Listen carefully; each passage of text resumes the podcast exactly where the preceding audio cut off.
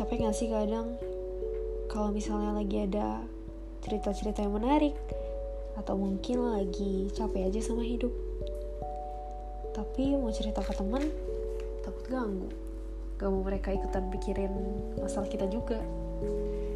Nah aku di sini karena aku butuh teman pendengar yang mau dengerin aku terus-terusan yang gak akan enak sama bacotan-bacotan aku nih aku siapa ya aku gak mau kasih tau aja sih karena nanti aku jadi malu. Aku gak jadi bisa cerita sepenuh isi hatiku. Semoga gak pada bosannya dengerin aku